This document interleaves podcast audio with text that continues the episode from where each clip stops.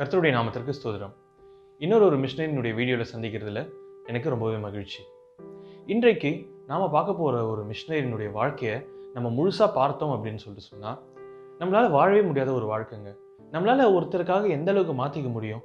நம்மளுடைய மனைவிக்காகவோ அல்லது நம்மளுடைய பிள்ளைகளுக்காகவோ நம்மளுடைய தாய் தகப்பனுக்காகவோ நம்ம நாமளே மாற்றிக்கணும்னு சொல்லிட்டு ஆசைப்பட்டோம் அப்படின்னா ஒரு குறிப்பிட்ட அளவு வரைக்கும் நம்மளால் மாற்றிக்க முடியும். ஆனால் அவங்களுக்காக நம்மளால் முழுவதுமாக மாற முடியுமா அப்படின்னு சொல்லிட்டு கேட்டால் கண்டிப்பாக கிடையாது. ஆனால் இன்றைக்கு நம்ம பார்க்க போகிற இந்த மிஷினரியினுடைய வாழ்க்கையில் அவர் மற்ற ஜனங்களுக்காக அதாவது கர்த்தரை அறியாத ஒரு சில ஜனங்களுக்காக தன்னை முற்றிலுமாக மாற்றியிருக்காரு. அப்படிப்பட்ட ஒரு மிஷினரியுடைய வாழ்க்கையை பற்றி தான் இன்றைக்கி நம்ம பார்க்க போகிறோம் வாங்க வீடியோக்குள்ளே போகலாம்.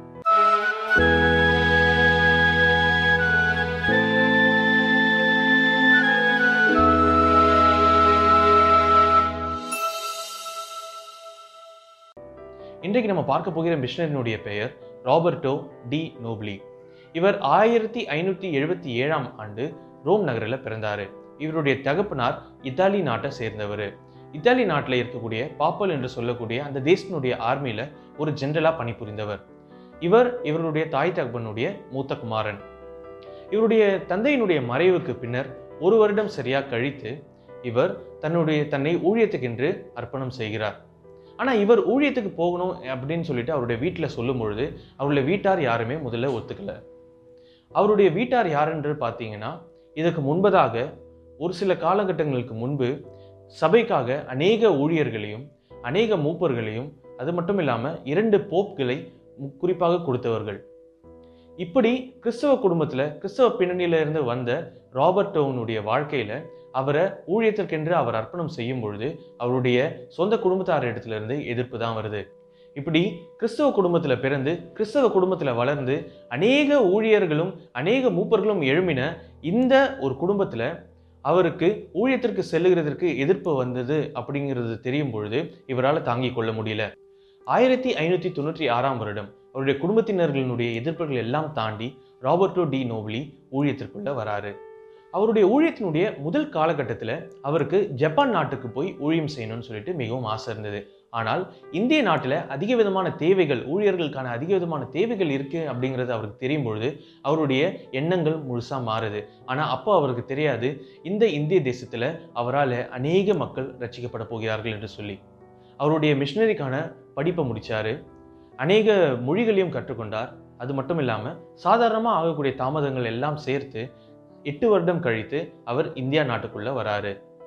ஆயிரத்தி அறுநூத்தி நான்காம் ஆண்டு ஏப்ரல் மாதம் இவருடைய ஊழிய பணி ஆரம்பிச்சது.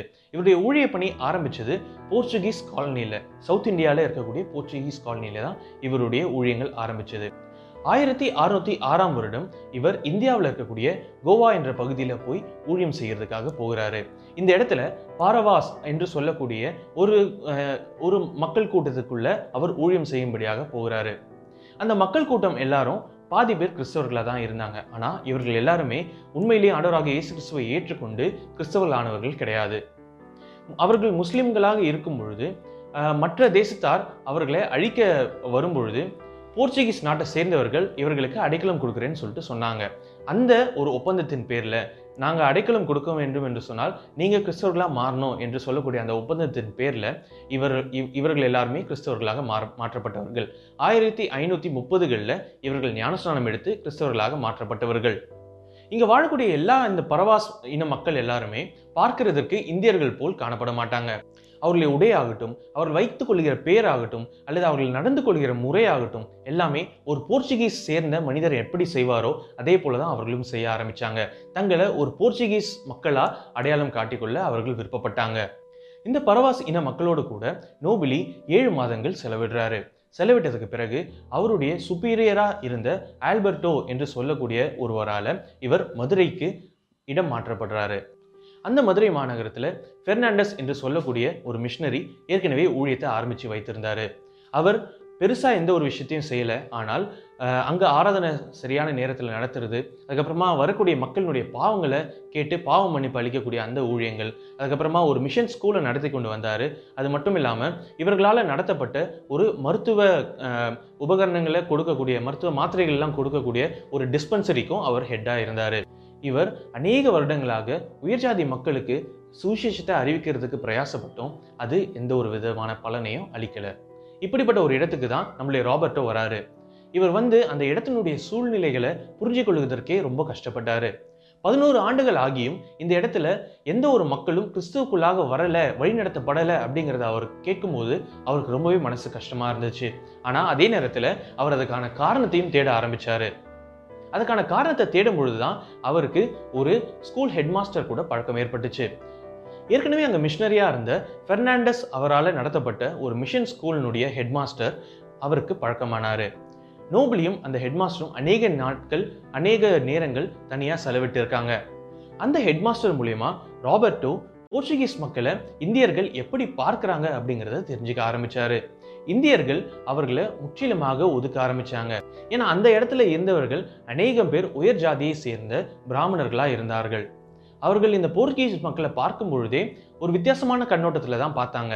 ஏன்னா இந்த போர்ச்சுகீஸ் மக்கள் அவர்கள் அணிகிற உடையாகட்டும் அவர்கள் காலில் அணிகிற அணியக்கூடிய அந்த லெதர் ஷூஸ் ஆகட்டும் இல்லாட்டி அவர்கள் சரியான தினந்தோறும் குளிக்க மாட்டாங்க. அதுக்கப்புறமா அவர்கள் கறி சாப்பிடுவாங்க மீட் சாப்பிடுவாங்க. இப்படி இந்த மாதிரியான ஒரு சில காரியங்கள் எல்லாமே வந்து இந்த பிராமணர்களை ரொம்பவே பாதிச்சு இருந்துச்சு.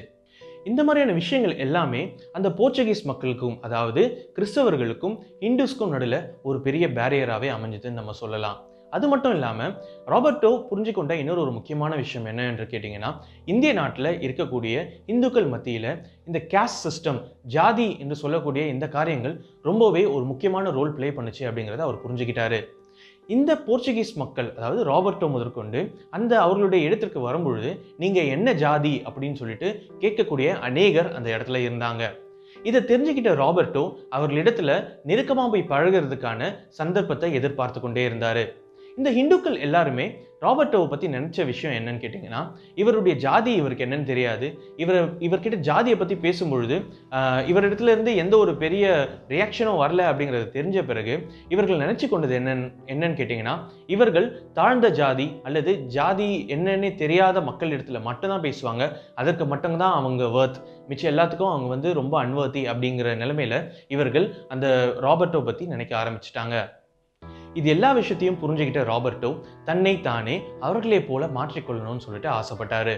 அவர் அவர் போய் அவருடைய ஹையர் மிஷினரியான சீனியர் மிஷினரியான பெர்னாண்டஸ் கிட்ட போயிட்டு ஒரு நல்ல ஐடியாவை சொல்கிறாரு இவர் சொன்னார் நான் இனிமேல் இந்த பிராமணர்கள் போல தான் இருக்க போகிறேன் அவர்களை போல நான் என்னுடைய தலையை சிரைச்சிக்க போகிறேன் ஒரே ஒரு சிறு முடி மட்டும் நான் வச்சுக்க போகிறேன் அதுக்கப்புறம் நான் காவி உடைய தான் போட்டுக்க போகிறேன் நான் என்னுடைய கால்களில் செருப்பு இல்லாமல் அல்லது லெதர்னால யூஸ் பண்ணக்கூடிய செருப்பு இல்லாமல் வேறு மெட்டீரியல்னால இருக்கக்கூடிய செருப்பை தான் நான் அணிய போகிறேன் அதுக்கப்புறமா கீழே தான் உட்கார போகிறேன் கீழே உட்காரும்பொழுது என்னுடைய கால்களை நான் மடக்கி அப்படி தான் நான் உட்கார போகிறேன் அது மட்டும் இல்லாமல் நான் கறி சாப்பிட்றத சுத்தமாக நிறுத்த போகிறேன் இதுக்கப்புறமா நான் தமிழில் தான் பேச போகிறேன் குறிப்பாக ரொம்ப சுருக்கமாக சொல்லணும் அப்படின்னு கேட்டால் நான் ஒரு சன்னியாசி வாழ்க்கை வாழ போகிறேன் அப்படின்னு சொல்லிட்டு ராபர்ட்டோ போய் ஃபெர்னாண்டஸ் கிட்ட சொன்னார். ஆனால் அதை ஃபெர்னாண்டஸால் ஏற்றுக்கொள்ள முடியவில்லை. ஃபெர்னாண்டஸ் அவருடைய ஹையர் அஃபிஷியல்ஸ் எல்லாருக்குமே இதை சொன்னார். அங்கேருந்து வந்த பதில்களும் முக்காவாசி ராபர்ட்டோக்கு எதிராக தான் இருந்துச்சு. ஆனால் ராபர்ட்டோ இது எதையுமே பொருட்படுத்தவில்லை. ராபர்ட்டோ ஒரு சில நாட்கள் கழித்து தன்னை முழுவதுமாக பிராமணனை போல அடையாளம் காண்பித்து கொள்ள ஆரம்பிச்சாரு. ஒரு பிராமணனுடைய வீட்டில் போய் தங்கினாரு. அவருடைய வீட்டிற்கு வரக்கூடிய வேலைக்காரர்கள் வீட்டை சுத்தம் செய்யக்கூடிய மக பையனை முதற்கொண்டு ஒரு பிராமண குடும்பத்திலிருந்து வந்தவர்களாக தேர்ந்தெடுத்தாரு. அவருடைய உடையை மாற்றிக்கொண்டார். நான் ஏற்கனவே சொன்ன வண்ணமாக அவருடைய எல்லா விதமான அப்பியரன்ஸையும் மாற்றிக்கொண்டார். குறிப்பாக சொல்லணும்னா பிராமணர்கள் அணியக்கூடிய அந்த முப்பரி நூல் அவருடைய தோலில் அணியக்கூடிய அந்த நூல் நூலையும் ஒரு சில நாட்கள் அவர் போட்டுக்கொண்டு இருந்தார். அவரை பிராமணனை அடையாளம் காண்பித்துக் கொள்ள வேண்டும் என்பதற்காக. இப்படியெல்லாம் செஞ்சு முடிச்ச பிறகு ராபர்ட்டோவால் அந்த பிராமணர்கள் கிட்ட உயர்தர உயர் ஜாதி மக்கள் கிட்ட ஈஸியா போய் சுவிசேஷத்தை பிரசங்கிக்க முடிஞ்சது. ஒரு சில காலகட்டத்தில் அவருடைய முதல் கன்வர்ஷன் அதாவது முதல் ஆளை கிறிஸ்துவுக்குள் வழிநடத்த அவருக்கு ஆண்டவர் உதவி செஞ்சார். அது வேற யாரும் கிடையாது. சுத்ரா என்று சொல்லக்கூடிய அந்த ஸ்கூலினுடைய ஹெட் மாஸ்டர் தான் அவர். அதற்கு பின் அவருக்கு ஒரு பத்து வாலிபர்கள் அவரிடத்துல வந்து ஆண்டவராகிய இயேசு கிறிஸ்துவை ஏற்றுக்கொள்வதற்கான வழி என்னன்னு கேட்டு அவரை சொந்த ஏற்றுக்கொண்டாங்க. இப்படி ராபர்டோக்கு இருந்த சீஷர்கள் அதிகமாகிக் கொண்டே போனாங்க. இதற்கு நடுவில் சிவதர்மா என்று சொல்லக்கூடிய ஒரு இந்து மதத்தினுடைய போதகர் இவருக்கு அறிமுகமாகிறாரு. இப்படி அறிமுகமான அந்த போதகர்கிட்ட இந்துவனுடைய வேதத்தை பற்றியும் உபனிஷாத்ஸ் பற்றியும் கற்றுக்கொள்வதற்காக பிரயாசப்படுறாரு நம்மளுடைய ராபர்ட்டோ. ஒரு சில ஆண்டுகள் கழித்து இந்த எல்லா காரியங்களையும் கற்றுக்கொண்ட ராபர்ட்டோ கொஞ்சம் கொஞ்சமாக இந்த சிவதர்மாக்கு பைபிளை பற்றிய காரியங்களையும் சொல்ல ஆரம்பிக்கிறாரு. அதே நேரத்தில் இது கிறிஸ்துவ மத புத்தகம். இதை நீங்கள் படிங்கன்னு சொல்லிட்டு சிவதர்மா கிட்ட கொடுக்க ஆரம்பிக்கிறாரு. நம்புவீங்களோ நம்ப மாட்டீங்களோ ஒரு சில காலகட்டத்தில் சிவதர்மா அந்த வேதாங்கத்தை படித்து கர்த்தராகிய இயேசு கிறிஸ்துவை உண்மை ரசிகராக அவருடைய சொந்த ரசிகராக ஏற்றுக்கொண்டு மனம் திரும்பினார்.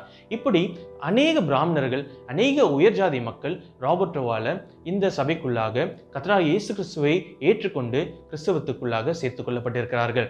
இவர் இந்த பிராமணர் குடும்பத்தினர்களுக்காக அல்லது பிராமணர்களுக்காக எடுத்துக்கொண்ட பிரயாசம் ரொம்பவே பெருசு. நம்ம நினைக்கிற மாதிரி ரொம்ப சாதாரணமான விஷயம் கிடையாது. நம்மளுடைய இனத்தை விட்டு நம்மளுடைய மொழியை விட்டு நம்மளுடைய பழக்க வழக்கங்களை விட்டு முற்றிலுமாக ஒரு புது மொழி புது இனம் புது பழக்க வழக்கங்களை கொண்ட மனிதர்கள் கூட போய் மிங்கிளாகிறதுன்றது ரொம்ப சாதாரணமான விஷயம் கிடையாது. ஆனால் இதை ராபர்ட்டோ செய்கிறதற்கு ஆண்டவராகிய இயேசு கிறிஸ்து அவருக்கு போதிய எல்லா விதமான பலனையும் கொடுத்தார். இவ்வளவு பெரிதான ஊழியத்தை செய்த ராபர்ட்டோ ஆயிரத்தி அறுநூத்தி ஐம்பத்தி ஆறாம் ஆண்டு ஜனவரி மாதம் பதினாறாம் தேதி கத்தரால் எடுத்துக்கொள்ளப்பட்டார் இவருடைய வாழ்க்கையில அநேக மக்கள் கத்தராகிய இயேசு கிறிஸ்துவுக்கு நேராக வழிநடத்தப்பட்டிருக்காங்க. இன்றைக்கு நாம நம்மளுடைய வாழ்க்கையில கத்தராகிய இயேசு கிறிஸ்துவை மற்றவர்களுக்கு அறிவிக்கிறதுக்கு என்ன பிரயாசம் எடுக்கிறோம் என்பதை நம்ம யோசிச்சு பார்ப்போம். இதே போல நாளைக்கு ஒரு மிஷினரியோடு கூட சேர்ந்து நான் உங்களை சந்திக்கிறேன். அதுவரையிலும் கர்த்தர் தாமே நம்மோடு கூட இருப்பாராக. ஆமேன்.